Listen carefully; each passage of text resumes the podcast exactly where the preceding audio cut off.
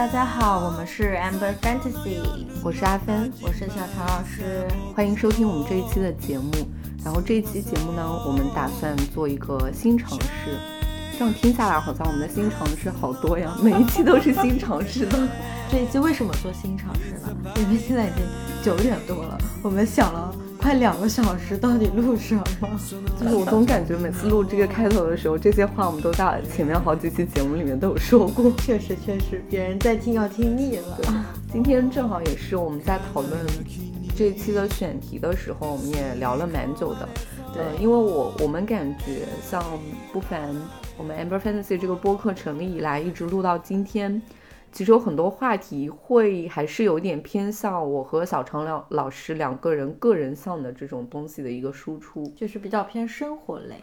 对，所以今天我们有一点想尝试一下突破这个点，就是不再去聊我们两个人身上的这些东西。所以我们今天就进行了一个完全全新的尝试。对，其实想到这个尝试，是因为我们本来想摆烂，我们想摆烂，就是随便说一说，这个读一读，那边看一看。对，然后我们就翻看了阿帆家的书。嗯嗯，对，因为一开始小常老师说，我们真的想不到录什么，就是灵感枯竭，也讨论了好多，可能有一些选题我们会在后面去做，但是呢，今天我们还没有准备好。对的。嗯，所以后来小常老师说，要不然我们就给大家读书吧。对，然后呢，就借他想他的这个想法，我们就去书架上看了看。就是在选书的时候呢，我就看到了我书架上的这两本书，叫做《便当时间》。嗯，它分一和二，一共有两本，我们就当场翻了一下这两本书。这两本书大致的一个内容就是讲日本的普通的上班族。或者说一些不同职业的人，对，就是各行各业的人，或者说不同年龄段的人，他们每天吃的东西，然后是非常还原他们日常生活的，就不是说哦，我知道有人来采访我了，我今天精心准备一个什么饭之类的，就是他们日常生活中会吃到的东西。然后这两本书，嗯，我觉得还蛮有意思的，因为我觉得它的切入点很有意思。然后呢，它是配了一些图片，图片内容就是这些呃上班族他们每天带的盒饭，嗯，或者说他们带的这个便当。必须要说一下，就是这些图片真的太日剧了，日剧感就是扑面而来。对，就倒不是说他拍的有多精致，嗯，很多真的就是底下垫一个桌布、餐布，然后把他那个盒饭打开来，也不会说进行一个什么摆拍啊啥的，就不会说摆的特别好看，它就真的是一个盒饭，或者说甚至就一个饭团、一双筷子放在那边。是的，应该还是稍微摆了那么一下下的。对，就是他把那些食物的色彩还原度还原的特别高，是然后拍的这个呃，就是这个便当的主人也把他们工作的状态下的那个样子拍出来了。比如说他穿着工作服啊，或者说在他特定的一个工作场景下，确实颜色很鲜艳。我现在还在翻看这本书，然后更多的还原了是当下拍照片的那个生机的感觉。嗯。对，就是让人觉得，哇，好羡慕这样的生活。虽然好像是平时生活的一个瞬间罢了。对，嗯，所以今天呢，我们就会跟大家来分享一下。便当时间里面的两篇小故事，也是我和小常老师各自会挑选一篇我们比较喜欢的故事来跟大家进行全文朗读。对，好像在上语文课呀。是的，哎，那稍微讲一下，我记得以前小学上语文课，我最怕老师让我读书，就是我会结巴。真的吗？哦，我当时可喜欢读书了。我不是吧？真的，我喜欢背英语课文，但是我讨厌朗读语文。我还蛮喜欢读语文的，就是如果说，比如说今天。新学一个课文，然后老师会请请人起来。你是那种疯狂举手的学生？我倒也没有疯狂举手，就是我内 内心会有暗自想，啊，快点我吧那种。哇，我就是那种避免跟老师有目光接触，然后老师越会点我这种人。那我们就开始呗。嗯，好，那就小常老师先来吧。什么意思？先为难我？你先来吧。真的吗？真的。好，行。那我们在读的过程中，就是不会有。打断或者说不会停下来讨论某一个部分、某一个章节，我们会在整篇读完之后呢，再来两个人进行一个讨论交流。对，所以你们就可以当听了两个小故事吧。对，嗯。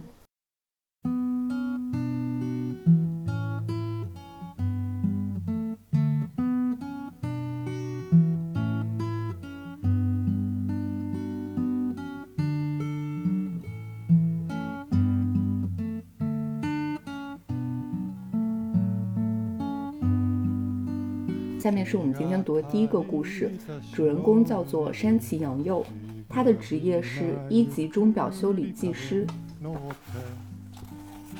从小我就想做腰上挂着工具包、站在梯子上工作的行业，所以长大以后第一份工作是电工，后来又跑去当汽车检修员。我服务的加油站里经常会遇到不同车种、年代，甚至连过去维修状态都不清楚的汽车，车主们都希望我能赶快将车子修好。在精神紧绷的状态下挥汗修车，让我工作时非常有成就感。不过，无论是多么热爱的工作，一定要有放松的时候。对我来说，海钓就是当时最能让我放空的嗜好。没想到越钓越有兴趣，最后索性开了一家钓具店。在成为一级钟表修理技师之前，我做过许多不同的工作。虽然不清楚自己的学习能力如何，只知道我拥有的兴趣比别人多上一倍。即使是现在。我也会基于好奇心拆解手机，看看里面的振动器如何运作；回收旧的打印机时，还会拆掉所有能拆的零件，包括基板、五金零件组以及金属配件等。老婆看到我这样，也忍不住说我根本不正常。我在新天厅商业街的钟表宝石店工作了已经七年了。之所以进入这一行，是我自己决定要转换跑道的。第一年考上三级钟表修理技师的资格，第二年参加国家资格考试，也顺利考取了最高级别的一级资格。原本还在想，要是没考上，就向公司提出辞呈吧。顺利考取资格的确是一件值得庆贺的事情，不过毕竟我从来没有做过这一行，而且也快四十岁了。所以我早已做好心理准备。一般店家即使要雇佣我，恐怕也会考虑再三。汽车是承载人类性命的代步工具，不过从另一个角度来看，手表也具有举足轻重的地位。某次，有位女性顾顾客带着一块旅行用的旧版手表来到店里，她对我说：“请务必要修好它，即使只能走一下子也无所谓。”我们是在店头里进行修理工作，所以她一直盯着我的手看。虽然工作时被顾客盯着看会感受到很大的压力，但好处就是能与顾客聊天。根据那位女性顾客的说法，那是一块失而复得的表。我原以为是她找到了遗失很久的表，没想到是她先生登山时遇到山难，几年后她先生的物品被送回她身边。那块表就是其中之一。于是我拼了命地修好那块表，也恢复了闹铃功能。那位女性顾客感动落泪，一路哭着跑回家。那次的经历让我体会到，无论面对任何事情，只要认真去做，就会有意想不到的收获。珍贵的纪念品弄坏了，怎么也赔偿不来。正因如此，用心做事才是最重要的。没错。今天的便当里也有心哦。我太太偶尔会在便当里放入一颗爱心，有时是挖空红萝卜做出爱心造型，有时则是利用便当菜排出一颗心等等。我会趁大家还没看到时一口气吃掉，因为工作上经常转换跑道的原因，我给太太添了不少麻烦。但不管什么时候，她都会帮我做便当。多亏有她。我才能这么健康。现在我最大的娱乐就是跟太太出海钓鱼。矛盾的是，我最喜欢吃乌贼和虾，却最讨厌吃鱼。可是我又喜欢钓鱼和鲨鱼。鲨鱼也是拆解的一种，用刀切开鱼身，观察鱼骨的排列状况、神经的生长位置、鱼标状态等。说到底，还是零件吸引我。杀好鱼之后。就拿给家里那个男人婆吃，嘿嘿嘿，你没听错，我平时都叫太太男人婆，嘿嘿嘿。那以上就是我给大家带来的第一篇山崎洋佑一级钟表修理技师，他与他中午所吃的便当的故事。他这一张的这个照片抓拍的笑得好开心。是的，是他在应该是在嗯工作地点的一个休息室里面，打开便当的那一刹那，对，然后看一看他带的这个食物吧，我们给大家描述一下。嗯，然后它是一个很典型的日式便当盒，对，就是那种窄窄的黑色的盒子，对，没有什么花里胡哨的装饰。对，然后有一个部分呢是主食米饭，嗯，还有一个部分就是他所讲的一些海鲜，是他们去垂钓吗？对不对？嗯，它今天午饭里面是有虾，然后有做成爱心的蛋卷吗？对这个蛋应该是它做成那种厚蛋烧，然后对半切开来了。哦然后原本厚蛋烧不是一个扁扁的那种形状，然后它估计切了一半，然后拼拼成了一颗爱心。是不是还有他讨厌的鱿鱼？这个我感觉有点类似于像炸鸡肉块，那个是鱿鱼吧？这个可能是萝卜还是什么之类的，也有可能是有。反正这些图我们会放在 show note 里面给大家辨认一下，还是一个很好看的颜色搭配哈。嗯嗯，其实这本书它里面的故事都是每一个独立开来的嘛，因为是介绍每一个独立的人、不同行业的这些工作人员，所以他们的故事没有任何的交集，也不会有关联性。但是你会发现，就是那种浓浓的日常感就扑面而来。我想到我们之前节目里提过的一个日剧，嗯，就是那个 Toma 演的，哦，就是我家的对，什么来着什么琐事什么，之类的吧？对，就是他是一个家里蹲。对，所以总之他们的视角都很像，就是从你最稀疏平常的一些事情和生活当中，因为我们可能是第三视角嘛，嗯。能从这些很小的角度来认识到这个人，对，而且我觉得日本人真的很擅长搞这个点，就不仅太擅长对，不管是日剧、日影，还是其他的音乐啊，其他一些艺术作品的呈现，嗯。就是他们真的很擅长于把人性，或者说我们平时很难关注到，或者说你关注到也不知道该怎么表现出来那种很细小、很细小的点，很细腻的东西对能把它展开。对，然后他又能把那份细腻很好的传递给在读、在看他的这个观众。对，而且并且在这一篇稍显大一点篇幅的故事里，还套了一个小篇幅的小故事，嗯，也就是他那个顾客的故事。对，是的，嗯虽然描述的文字不是很多，我刚刚听到的时候，因为我是没有提前看过嘛，就是刚刚阿帆读了，我还是稍微有一点点感动到的，因为我非常能理解，就我是一个非常念旧物的人，我不知道你是不是？是的，嗯，对，就是那种失而复得的这种对他而言的一个意义。就虽嗯然这个故事可能听起来很老套，但它确确实实是发生在你要想一下，假设你是这个人，嗯，你在工作上遇到这样的一个顾客，他就与你的生活产生一定的连接，你还是很有代入感的。对，就如果你把它当一个故事看，嗯，确实所谓有点老套吧。对，但是如果连接到你自己的生活，对每个人来说，就可能真的是太真实的情感了。嗯，对。以及我在第一遍看这个的时候，我其实会在书上画一些句子，看到一些笔记啊这一段就被你画下来了。对对对对对，对你好像在上课。就是我画的是这样一段，其实在这本书里面不仅是这一篇里面有，刚刚小黄老师翻的时候应该也看到了其他一篇，就是他们有的时候会在他的便当里面做一些装饰嘛。我们知道有一些日本妈妈或者日本主妇，她真的很擅长于做便当。比如说会给孩子做那种卡通造型的之类，嗯但是给大人肯定就是比较简单朴素的。但是他的太太做了一个爱心，对，会放一个爱心，比如说用那个什么萝卜挖一个爱心，或排一个什么爱心之类的。嗯然后这个故事的主人公他就会害怕，也不叫害怕，就有点不不太好意思，对，对会担心自己的同事看到他，看到他这个便当里面的一颗爱心，会觉得嗯有一点不太好意思，然他的做后他会法是什么？他会趁大家没有看到的时候一口气吃掉。然后我刚刚随手翻了一下，嗯就是这两本书嘛，然后另一篇也有一个很类似的情节，也就是那个主人公可能他的太太给他做了一个爱心，他的做法是会迅速的把它弄成方弄乱掉，形。哦，弄成方形。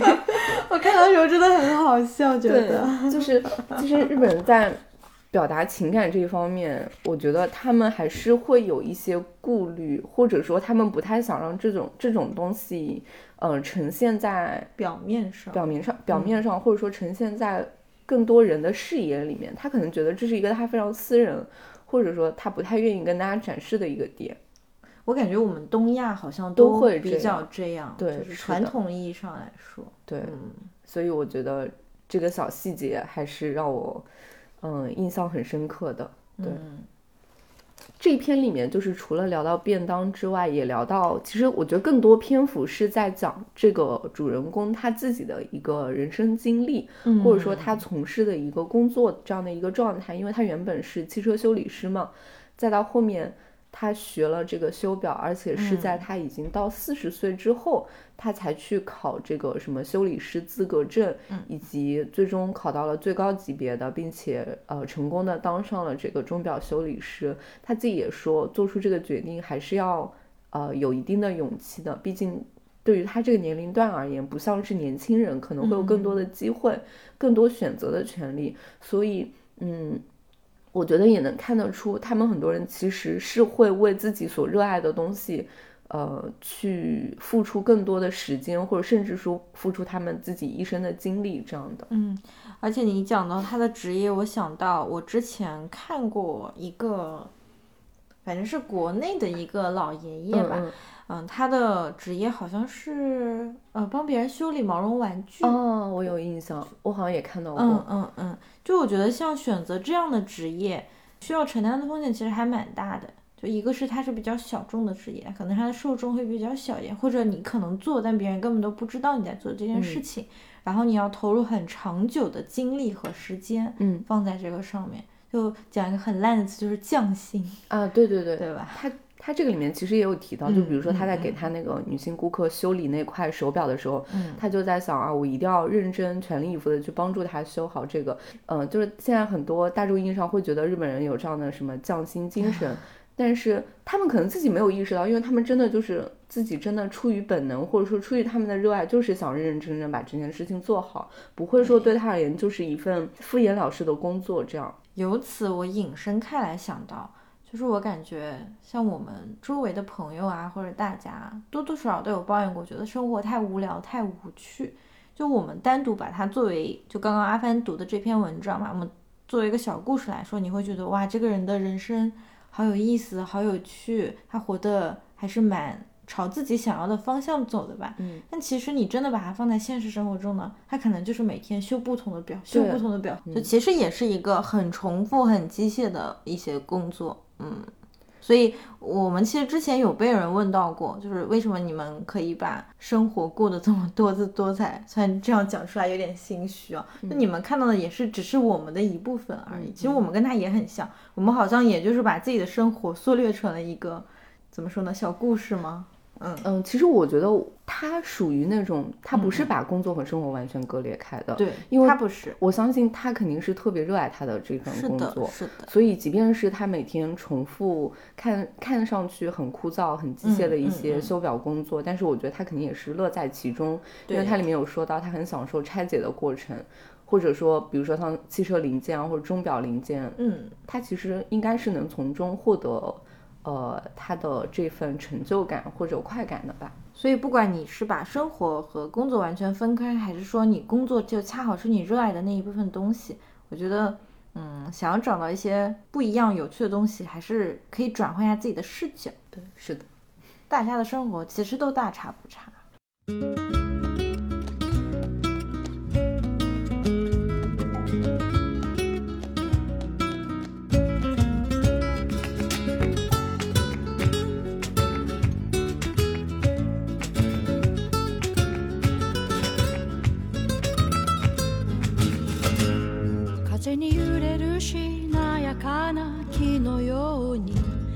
どまず流れてゆく水のように。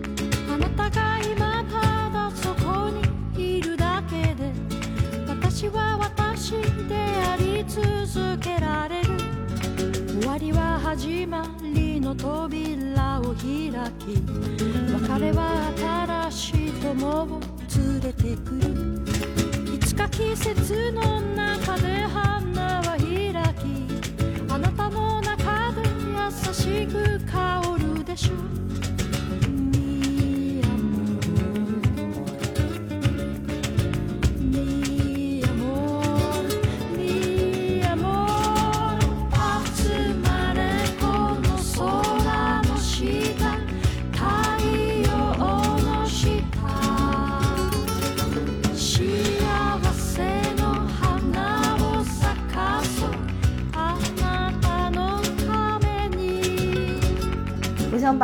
他最后有一段拎出来讲，因为你刚在读的时候有讲到他最大的娱乐就是除了钓鱼，还有就是鲨鱼。对，然后我就想到那种汉尼拔。啊，其实你这么一说，我又想到，这可能扯得有点远了。就是有一些日本人呢，就是我们知道，嗯、大家也看过一些影视作品，就会有一些比较变态的一些案件啊，那种，就是他可能这些人，当然也不是说日本人啊，其实就全世界各地都会有这样的人，就是在平时你看上去他是那种。呃，就是非常正经，然后从事着一份很很正常的工作，但是他其实背后有一份不为人知的爱好，可能这些爱好还往往都是跟犯罪相关的那种。你真的很想讲悬疑类的东西哦，对哦，我真的超想讲。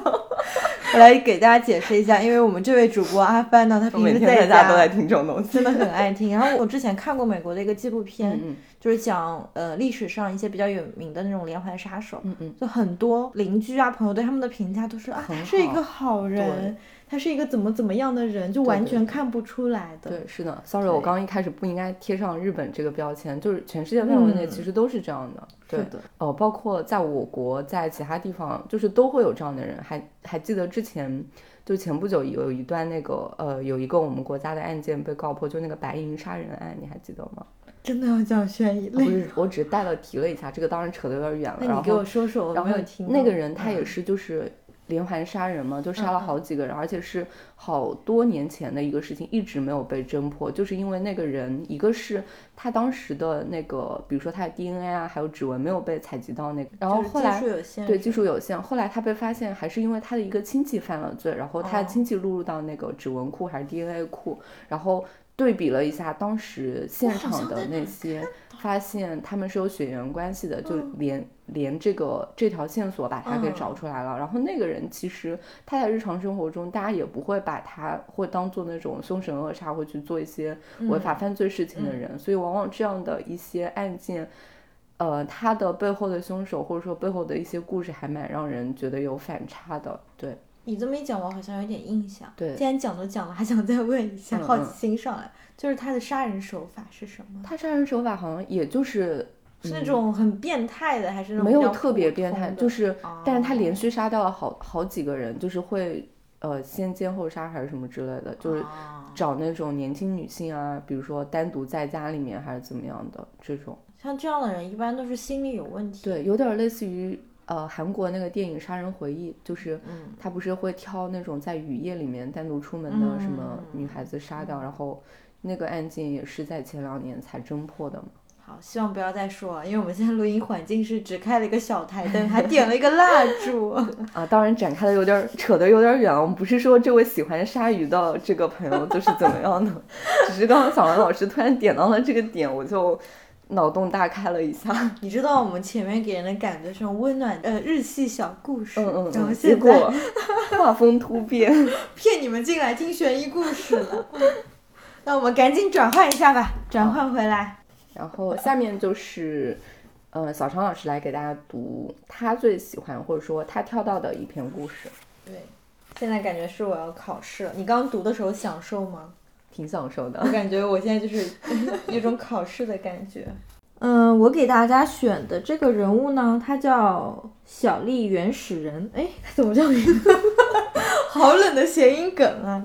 他翻译过来就是这样，原始人。然后我为什么选这一篇呢？先讲一下他的职业，他的职业是一个园艺家。然后我当时是随手翻了一下，就被他的第一句话吸引到，觉得特别可爱，特别好笑，所以我下面就为大家来朗读一下这一篇吧。我是米虫，若问我最喜欢吃什么，我最喜欢吃米。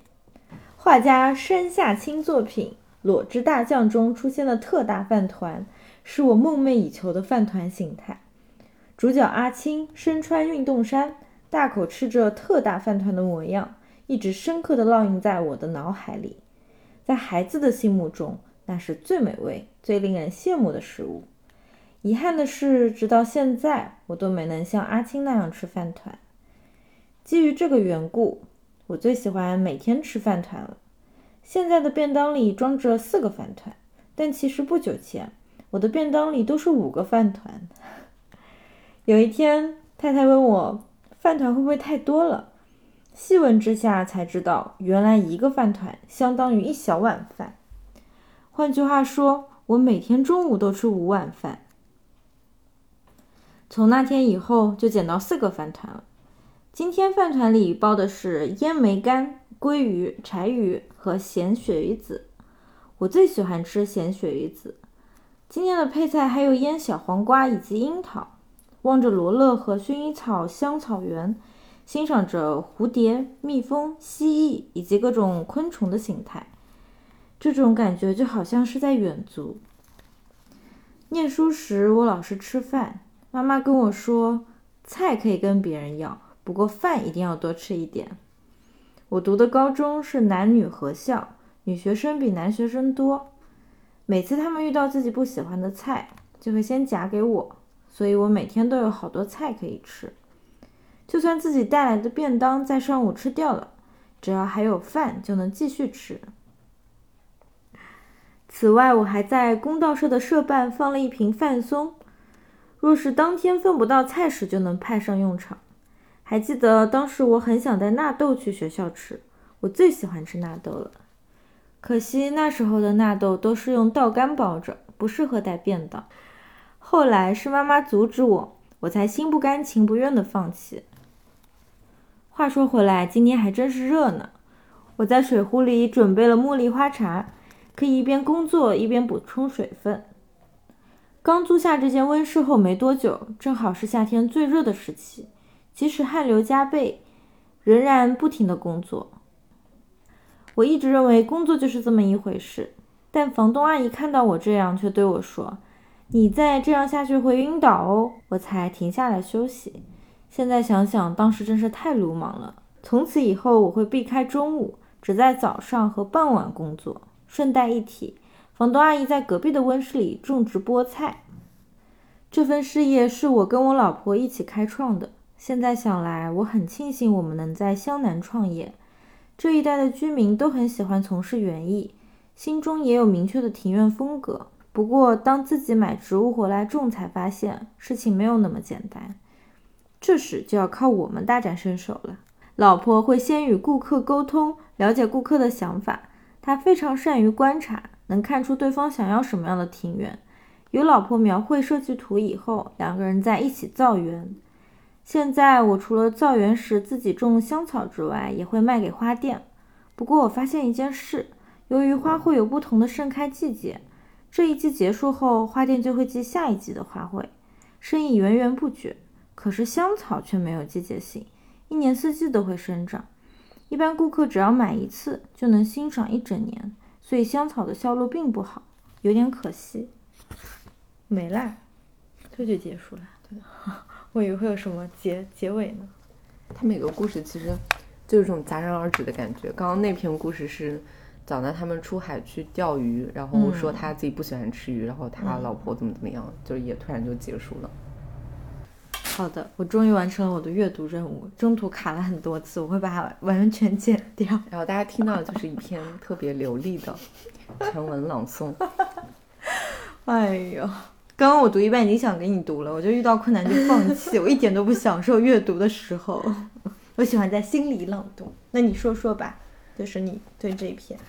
呃，其实我想说的就是，嗯，这两本书里面的好一些，它的就是写作手法其实有点类似，就谈不上什么手法吧，就是他们都叙述的方式，对，就是很直白的叙述，然后开头也会比较比较有意思，甚至会让人觉得有点摸不着头脑的那种，但是很可爱。对，然后我们刚翻了一篇，还有一个是说。啊，大家都说我长得像北极熊，对吧？就是那一篇，那个开头也蛮。然后那个人的职业是动物饲养员。对对，并且我们刚刚也说到，他的结尾就是不会说我非要刻意的去给我这个文章去升个华、点个题还是什么的。不像我们，我们就很爱升华。他们就是，嗯，我聊到这边觉得 OK，结束了，差不多了，那我可能就在这边停了。对，所以我刚懵了一下。对，就以为他后面原本还会再有的，其实是没有了。我们刚刚在准备的时候翻到这篇，我们都觉得很好笑，因为我有个朋友特别爱吃饭，对我们还在群里艾特了他。是的，把那段拍下来发给他看了。就是我们每周都会大家一起出来吃个饭、聚个餐什么，就朋友之间。然后这位朋友呢，就是一定要吃米饭，他真的吃好多米饭。对，就在我看来是不太能理解我的饮食习惯，就是我从小吃的主食会比较少，然后我很爱吃很多菜，我是这样的。你呢？我其实也蛮喜欢主食的，但是因为我的饭量不是特别大，所以感觉你总体蛮平均。对，就不会说呃会吃特别多主食那种。而且米饭和面食我都还蛮喜欢的。对，即便我是一个南方人。南方人怎么啦？我们也可以吃的呀。哦，那你这么一讲，确实可能因为你食量不是很大，就是不会很明显。对我感觉我还挺明显，很爱吃肉的。我很爱那种高蛋白质的东西哈。嗯。而且像，呃，像日本的话，他们的主食也是米饭嘛，而且他们也有很多就是那种，呃，水稻种植的地方，他们也会觉得自己的那个米做的很好那种。哎，这么一讲，我发现就是我小时候不爱吃米的有一个原因，可能是因为没有吃到特别好吃的米。当然后来以后会吃到很多了。就我想到我小时候有一个印象特别深的场景，就是我妈妈当时带我去一家餐厅吃饭，然后那是一家。我印象当中比较好的餐厅，它当时有一道是那种什么鹅掌，然后那种高汤卤汁浇在那个饭上，那叫什么呀？但你懂吧？我懂。我们上次中秋节的时候不还是吃了一个简易版的那个，很类似的。那是我人生当中第一次对米饭有了这么强烈的喜爱，我真的好好吃，我到现在都记得我当时吃到那个惊讶的感觉。然后我到现在也还记得，它那个米用的是泰国香米，对，就是那种细长型的。对，就虽然现在很多米都称自己是什么泰国香米啊，但是我觉得其实都没有那个味道。而且就是像日本人，他们不是经常会用。就纳豆去拌饭，或者甚至直接很简单，就用酱油去拌饭。刚刚我看到那个纳豆，我都笑了。纳豆这么难吃，怎么会有人爱吃呢？然后或者他们在上面打一个那个生鸡蛋，然后浇一点点酱油去拌饭，然后这样的话，其实对米饭的那个品质的要求就有很高。你有吃过生鸡蛋拌饭？有，有吃过。你觉得怎么样？就是比较滑的饭。对，就是感觉那个饭太稀了。虽然它那个生鸡蛋是可食用的无菌蛋嘛，就是不会说有什么。不是的口感，但是我觉得那拌完之后那个饭就太稀了，不像是米饭的口感了，有点偏向于那种浓稠的粥的质感。嗯，我大概能想象的出来。嗯，提到这儿，我们讲一下那个鸡蛋吧。我之前看日剧的时候，因为我不太了解日本文化嘛，我们我以为他们吃的就是我们平时吃的那种鸡蛋，然后后来我才知道他们是有那种无菌鸡蛋。嗯，因为我现在就是健身，我每天要吃鸡蛋，我又不喜欢吃那种全熟的蛋黄，我会觉得很腥很噎，所以我。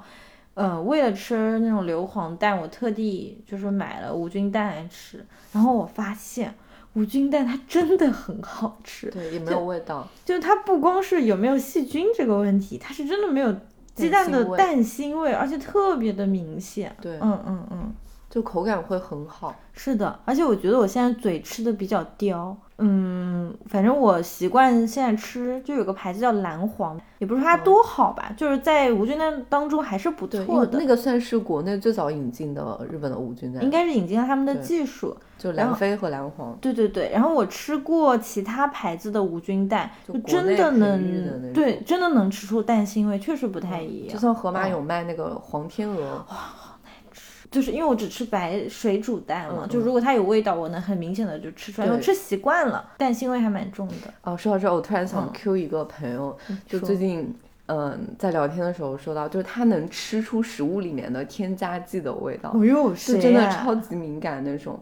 嗯，就比如说这个里面有用不是那个食物天然本身，比如说像现在市面上不是会有一些什么辣椒粉啊这类，嗯嗯，然后它可能不是由原材料辣椒，而是通过添加一些那种辣味的东西，然后去让它产生辣味的。然后我那个朋友就是嗅觉可能说非常灵敏吧，可以说，然后他能吃出，比如说这个里面的添加剂比较重，或者说什么样的这种就是。可以达到这种地步呀！我开始疑惑谁呀？拉个群聊，我问问他。你这么一讲，我突然想到一个很类似的，是因为我们有时候要控制热量嘛，所以会选择一些代糖的食物。我一开始吃代糖，我没有觉得什么，就觉得哦，又能吃到甜的，然后它又没有热量，就太爽了。吃多了就发现。你代糖和真糖就是完全不一样，对代糖会在嘴里留下一些味道，就就是像现在那个嗯植物奶，嗯，和就是真正的牛奶的口感差异还是挺大的。嗯不过植物奶说起来是奶，它也不是植对，奶，它也不是奶，对，对就植物饮料像豆浆嘛。是的，嗯。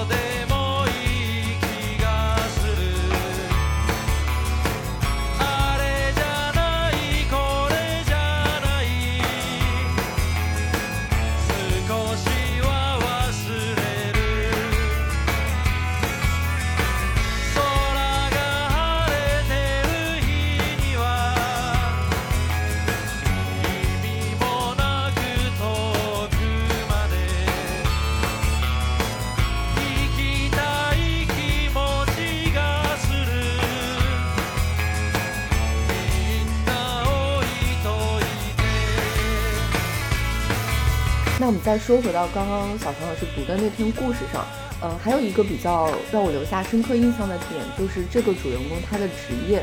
其实这两本书上，我觉得他们选取的职业都还是，呃，蛮有不能说代表性吧，但可以说是覆盖面会比较广一些的。我觉得有很多职业在国内都被忽视掉了。是的，我就是刚刚也注意到他的职业。对，像他的职业，他是那个园艺师或者说花艺师这种，我觉得国内可能不会把这一类这一类职业有明确的这样的一个定义和分类，或者说如果真的有这样的明确定义和分类，呃，说明这个人他已经做到了这个业界的比较 top 的一个地位然后我可能才会给他冠上一个什么园艺师、花艺师这样的嗯称呼。而像在呃这两本书里面所给我们介绍的职业，我觉得真的是涵盖了形形色色各种人。我刚刚在翻另一本的时候，还有一个职业，嗯，叫我没有完整去读那篇故事啊，那个人他从事的职业是护士兼给马场里面的马测温的这个测温员。哦，我刚刚还翻到一个摔跤手，嗯，对。哦就什么职业都有。嗯，还有就是在那种，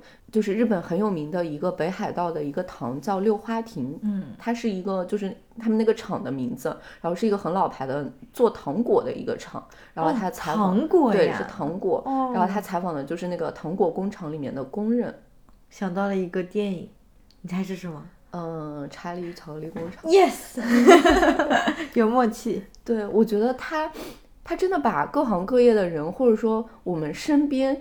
你可能在路上会遇到，但是你完完全全不会想到他是什么行业，或者说他的行业真的微小到都让人想不起来，或者说在我们的日常生活中很容易就被人忽略掉的这样的一些或者是听到会让人惊讶一下的这种职业，就不太常见。对，但是他们不会认为自己的职业是一个呃很小众啊，或者是怎么样的职业。像我刚刚在听小唐老师读这个主人公他对自己职业的分享的时候，他有说到，就是他所工作的那个地方和他生活的地方是在日本的湘南地区，嗯然后那个地方其实也是属于那种靠海，然后大家生活节奏会偏慢一些，然后每家都会有自己独立的那种一户建，会带一个小院子之类的，然后所以就会有人在家里面。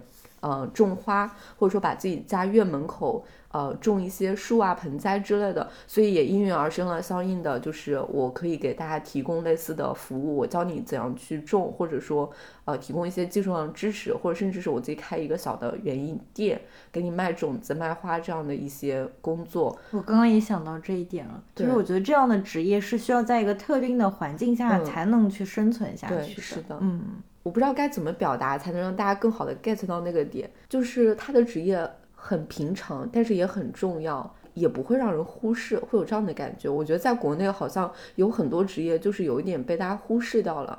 就虽然他的职业性很重要，但是大家可能不会去想着有这样从事这样职业的人。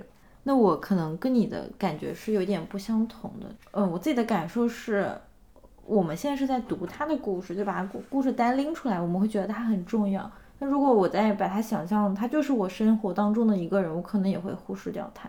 但是我觉得这也很正常，就是每个人关注的点不一样。就比如说，我很关注园艺方面的点，我会很在意这些人。那可能比如说我的工作在一些人生活当中，他们就是不在意，他们也会忽略掉我。嗯我觉得，这也是一个很双向的东西，倒不是以这个国籍划分，我是这么觉得啊。嗯嗯，反正我总的想表达的一个点就是，这个书里面他选取的一些职业真的还是蛮广的。嗯这对，就比如说，我们可以再给大家说几个，让大家这个印象更更了解一些。我刚刚翻，呃，我翻到了是一个，呃，它是一个农协，就是类似于那种农业协会。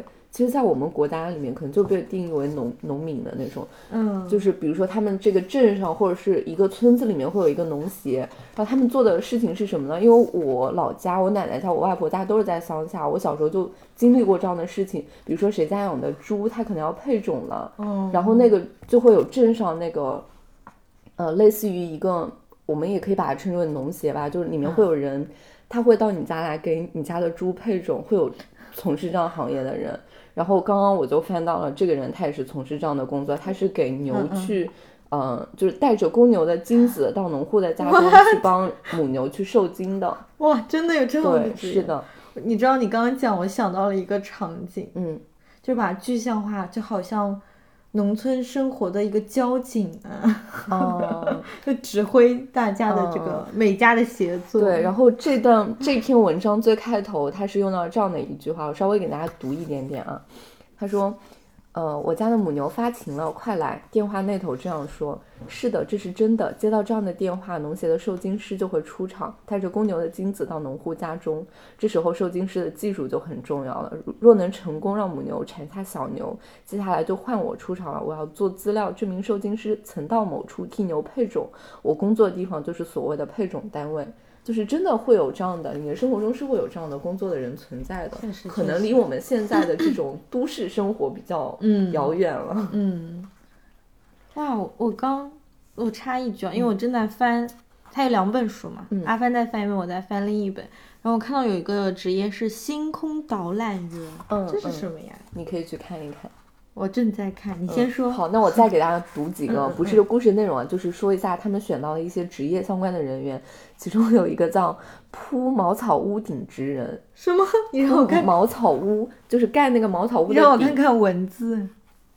哦哦，我看到了。对，然后因为日本它不是会有那种就是合适用的是榻榻米嘛，嗯，我记得我当时在那边的时候，他们每一个住宅区一定会有一个专门做榻榻米的一个店铺，而且那个店铺一般都是那种就是百年老店，然后他是会给附近的住宅区家里面去做定做那种榻榻米，嗯，然后也会有这样的一个职业。还有比如说像果酱制作员，就可能是在那种做果酱的厂里面，嗯还有站务员，呃，财险业务员，其实这个在我们的日常生活中也都挺常见的。嗯啊，我刚刚说的那个他的职业具体叫护士兼马体重测量人员啊，不是给马测温，是给马测量体重的。哦，我这边随手翻到了一个制盐师傅，就是是盐哦，就做做盐的嗯 对，就是你想，其实我们国家肯定也有这样的职业，每个国家肯定都会有的，但是可能你不把它单单独拎出来，嗯，就是大家不会那么去刻意的想到或者说在意到。因为我刚刚在看这个星空导览员他的这一篇故事，虽然我真的很不爱读书，但是我看到有一段真的很喜欢，还是想给大家读一下。好，我读错的我会自己剪掉，让大家觉得我非常的听到一个流利版本的。那我就给大家读一段，你来听听他的工作内容是什么吧。好。与其一整天盯着计算机做天体观测，我更想与民众当面接触，让他们了解星星的魅力。自己真的很幸运，能在天文台工作。有时候我还要拿着组装天象仪到学校传授天文知识。我希望孩子们能够了解，眼前狭小的世界并不是一切，外头还有更宽广的天地在等着他们。我在观测星星时，经常一个劲地思考。为什么我会生存在地球上这个问题？在东京生活是很难看见星星的。不过，当我体会了宇宙之大，就不禁觉得自身的烦恼根本就是芝麻蒜皮的小事，不值得忧虑。正因如此，也让我更想随心所欲的生活。从此以后，就像是受到命运般的牵扯，我来到北海道任职。虽然身边亲友都说那里是鸟不生蛋的地方，但是每天从家中往返天文台的路上，我都会遇到鹿、兔子、狐狸与松鼠等各种动物。我还很喜欢摄影，这里的物种相当丰富，非常适合我。就读这么一小段，我想到我们之前在一期节目当中有讲过一个类似的观点，就是当我觉得很烦闷、很苦恼、没有办法消解的时候，我想想更宏大的东西。嗯，对，想到了，我觉得和他讲的这个观点就还蛮像的。对，以及他从呃东京转到了北海道，虽然是嗯去工作，但是嗯也能感受到他心境上的一个变化。是的，我们读到现在的这些故事啊，就是这些嗯上班族基本上都是家里面人给准备的食物，嗯然后我就想到，嗯、之前上班或者上学的时候，有时候我妈妈烧菜会给我带，然后我发现其实在家吃。嗯，也好吃，但是 带到外面去微波炉打下，会显得尤其的好吃。你有这种感觉吗？啊不知道为什么。因为我们刚刚还在讨论嘛，就是感觉他们的这个不能叫摆盘吧，因为他们也不算精心摆，但是我们是没有这样习惯把它摆的是好看的所以我们有由此就想到，也跟我们的饮食习惯就是不太一样，对，因为我们可能就是炒菜加热，我们更注重的是味道吧，至少嗯在带饭的这方面啊。对，然后他们好像会注重好看这方面，因为我刚刚还在讨论，我们还在说这个胡萝卜压成星星的形状，还是要蛮麻烦的这一操个其实也是看个人的，因为可能嗯。大家说到那种日式便当，就会想到那种很精致的那种，嗯。比如说剧里面什么。动漫里面妈妈准备的那种有什么卡通图案啊那样的便当，我觉得其实这本书里面有很多便当的那个图片，大家翻下来会觉得就是很日常的，它可能没有那种压出的模型啊之类的，对这个是有做成卡通的的样是子的，就是很普通的。它可能只是把这个菜稍微摆了一下，稍微规制了一下，不是就是一股脑倒进去的那种感觉。对，但是要做到这样能规制一下，嗯也说明他们可能吃冷的比较多，对对对吧是的，嗯，他们是吃冷的比较多，而且他们这些便当基本上都不会去加热去吃，就直接冷的直接吃了。那如果有肉类呢？嗯，也一般不会去加热，哦，就可能不会像我们做那种红烧肉那啊种，就是比较大一点的菜，可能就是那种什么鸡肉丸子、鸡肉之类的那些，啊或者小香肠啊那种。我这么一想到，就是很多人说出国留学或者工作最受不了的就是自己的中国味。嗯嗯有些国家甚至是不喝热水的，我也想到是，的我们还是蛮习惯吃热一点的食物哈。而且其实就是像他们的这个便当的。呃，食材的摆布，或者说整个便当的量上，也可以看到，就是日本人，你在日本街头去走，基本上不会看到他们街上有那种呃嗯。体重超标或者真的很胖的那样的人存在，跟他们的饮食习惯和饮食结构也是很相关的，对而且你这么一讲也是，对，而且他们即便是不带便当，他们在家里面吃也会很习惯于用那种分餐制，比如说一家四口人，我可能就分四块，不会说是一碗菜。直接用一个盘子，而是会分成四小份，用小碟子装着。一个是他们会觉得这种分餐制会比较干净卫生一些，还有就是呃，通过分餐制的形式会比较有效的控制每个人的食量。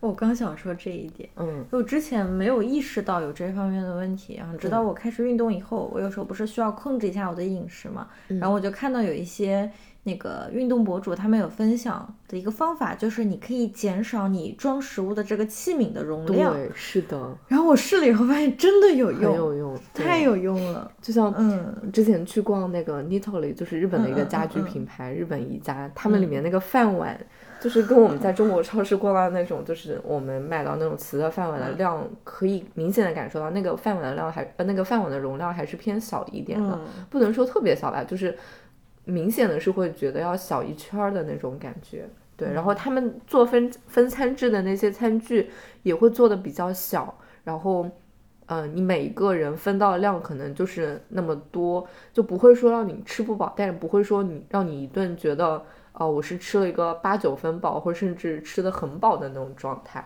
对，所以我感觉其实他们养成的就是一个长期的饮食习惯了，对通过一些比较外在的东西，对养成了一个内在的习惯。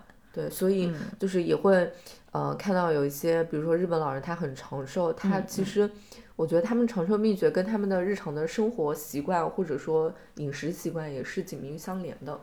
就有些靠海的地方，可能吃海鲜比较多，嗯啊，这个营养会比较充足。嗯然后我想到我们中国的一些饮食，就是，嗯，不能说每个菜系都一样吧，有些菜系会调料加很多，就总的来说这是不太健康的。其实，对，可能嗯会更侧重于更想要有一个更丰富的味觉、味觉刺激、味觉体验的那种。但也必须得说，确实好。吃 我们有一次大家一起去聚餐，吃了鱼香肉丝，然后那一家就是我们之前推过的市井川菜，就在南京算比较地道的川菜。我那一天才发现，我从小到大吃的都不正宗。然后那家鱼香肉丝呢，就是你感觉它真的酱很多，对，它好下饭，是的，但它真的很好吃，就是你一边愧疚一边吃着，就是加的料很多，加的调料很多，然后味道就又 太好吃了。嗯，对，让你觉得很很很下饭的那种感觉。因为我正好翻到这一篇，讲的是一个这个女装店的男店主，然后我看了一下他的饮食，一眼就看出来是健身人，然后翻了一下，果然，因为就是蛋白质的比例比较高，对，但是他有碳水，但有一个饭团。嗯。然后我就想到，我之前其实是有一段时间会自己去烧菜的，然后我的烧菜技术怎么说呢？也不说多么的好吃吧，但是还不错，就是有些菜还是烧的 OK 的。直到我开始健身以后，我就是有不断的意识是烧菜要少调料，嗯更健康。然后我的做菜技术就越来越差，烧菜就越来越难吃，直到现在我的烧菜就拿不出手了。我之前跟别人切磋这个厨艺的时候，然后我觉得他做的比我好吃。其中有个点，他跟我讲，就是嗯，那位朋友就是会在做菜的时候放很多很多的油，嗯嗯，然后那个油的量在我看来就是哇，怎么能放这么多油啊？然后我属于那种做菜的时候还是调料，像刚刚小王老师说的那种调料用的很少，油我也会尽量控制在嗯，能感觉得到。我觉得不会让它粘在这个锅上的就 OK 了那种。嗯然后调料也会尽量少加。但是那次就是吃了他们做的菜之后，就觉得哇，好好吃啊，真的很好吃，就是外面那种店里面做的那种口感。然后秘诀其实就真的是多加油，多加调料。但也不是说多加就一定好吃，嗯就多加油的基础上也有一定的技术技是的，是的，是的，嗯不是嗯说一味的猛加油啦。想到有一些店就是油加的也很多，但可能火候啊或者一些呃一些方面做的还不太够，就会显得油腻。就你要油多，又让人吃不出来那个油腻，只觉得好吃，还是要有技术的。嗯而日本人他们在做饭的时候。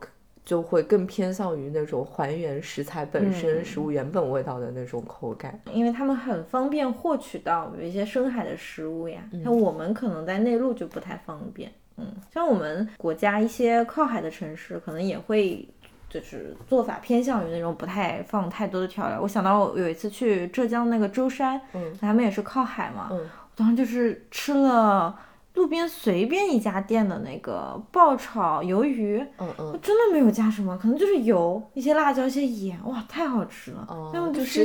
因为食材很新鲜。对对对对对，今天我们聊了这么多，其实也是一个非常即兴的发挥吧。但嗯是我们觉得在聊的过程中，呃，觉得这样的尝试也是很有趣的。好像我们每次做这种新的尝试，在聊到最后都会觉得它很有意思。可能不会只是我们自己觉得有意思吧？也也有可能跟今天选的这个书也有点关系，因为它正好里面是就是一个一个的小故事嘛，就既可以跟大家分享故事，又有一个主题性可以去聊。对，然后我们自己其实也是在不断的看，而且它真的很日常化，很很细腻，就是表达的一些东西，让你会觉得很有感触，或者说哇，好有意思这样的点。对，所以今天也正好可以借这期节目的机会跟大家推荐这本书，叫做《便当时间》。然后这本书我们还是会稍微选取几张我们觉得特别看起来很有食欲的照片嗯放在 show note 里面。对，大家记得一定要去看一下。对，网易云的用户可能就看不到了，欢迎关注一下我们的小宇宙。是的。那最后我们到我们好久没有提到的一个环节吧，就是 Happy Hour。哇 真的好。久没有提到了呀！哦哟，那完了，我觉得我们会讲共同一个对，那我们就讲这个吧，正好借今天节目最后的一个时间，跟大家稍微分享一下。对对对，还是做一个小总结吧。就是我们在上周六对终于办成了我们和鱼缸合作的爵士之夜的活动。对，因为之前我们在和鱼缸录的那期节目里面有做到预告，还有好像前好几期节目里面就有提到这个活动的预告了。对，也是我和我和小常老师两个人非常期待的一次活动。对，然后讲一下，在这个活动之前，我自己就有一很担心，呃，因为我们的活动是放在国庆后的一个星期，我当时就隐约有想到，万一国庆后可能大家要去旅游或者回家，对对对，万一有疫情会影响怎么办？结果特别特别，算不算极限幸运呢？就是我们办完活动以后，没有几天，南京很多地方就关掉，不能比较堂算说是大规模的受到影响了。对虽然这次影响没有之前那么严重吧，但是如果我们再推迟一周，可能活动也就办不了了，嗯要延期了。算幸运的，我觉得。是的，嗯，然后这次活动我觉得我们整体办的还是比较成功的，然后当场来玩的那些朋友给到我们的反馈也是比较好的。对，虽然中间出了一一点小问题，就是我们原本设定的一个环节观影环节，其实它还占比蛮重的吧，有半个小时时间是完全没有播放的起来，因为技术故障，也给大家鞠躬，给大家道歉，是我的错。也是我们没有提前考虑到这个点。本来想的是投屏能直接放，没有想到它会这么的卡。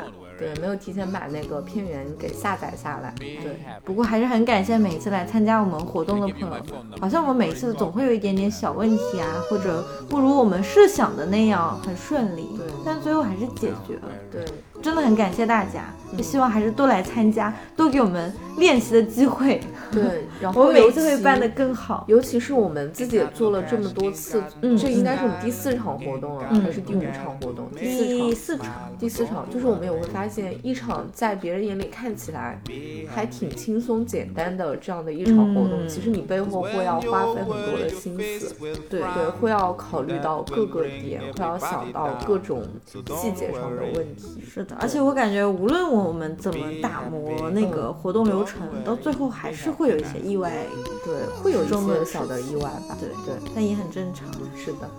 所以还是期待以后我们更多的活动，然后我们也在这些办活动当中能认识到新的朋友，也自己其实也在不断进步。嗯，对，也相信我们后面的活动会越办越好。还是想讲一下，我真的很喜欢我们这次活动整体的氛围，对氛围超级好。如果没有来参加的朋友，真的是可惜了。对而且那天温度也很好，然后鱼缸整个灯光也特别好，然后我们朋友们的演出也很好。那我们就在火车声中，对，跟大家说再见吧，拜拜。拜拜。结束的好突然，是的，因为我记得之前还有蛮多朋友说还挺喜欢这个火车声的，所以那我们就不不剪剪掉了。对，好的，拜拜，拜拜，期待我们十一月份的节目再见。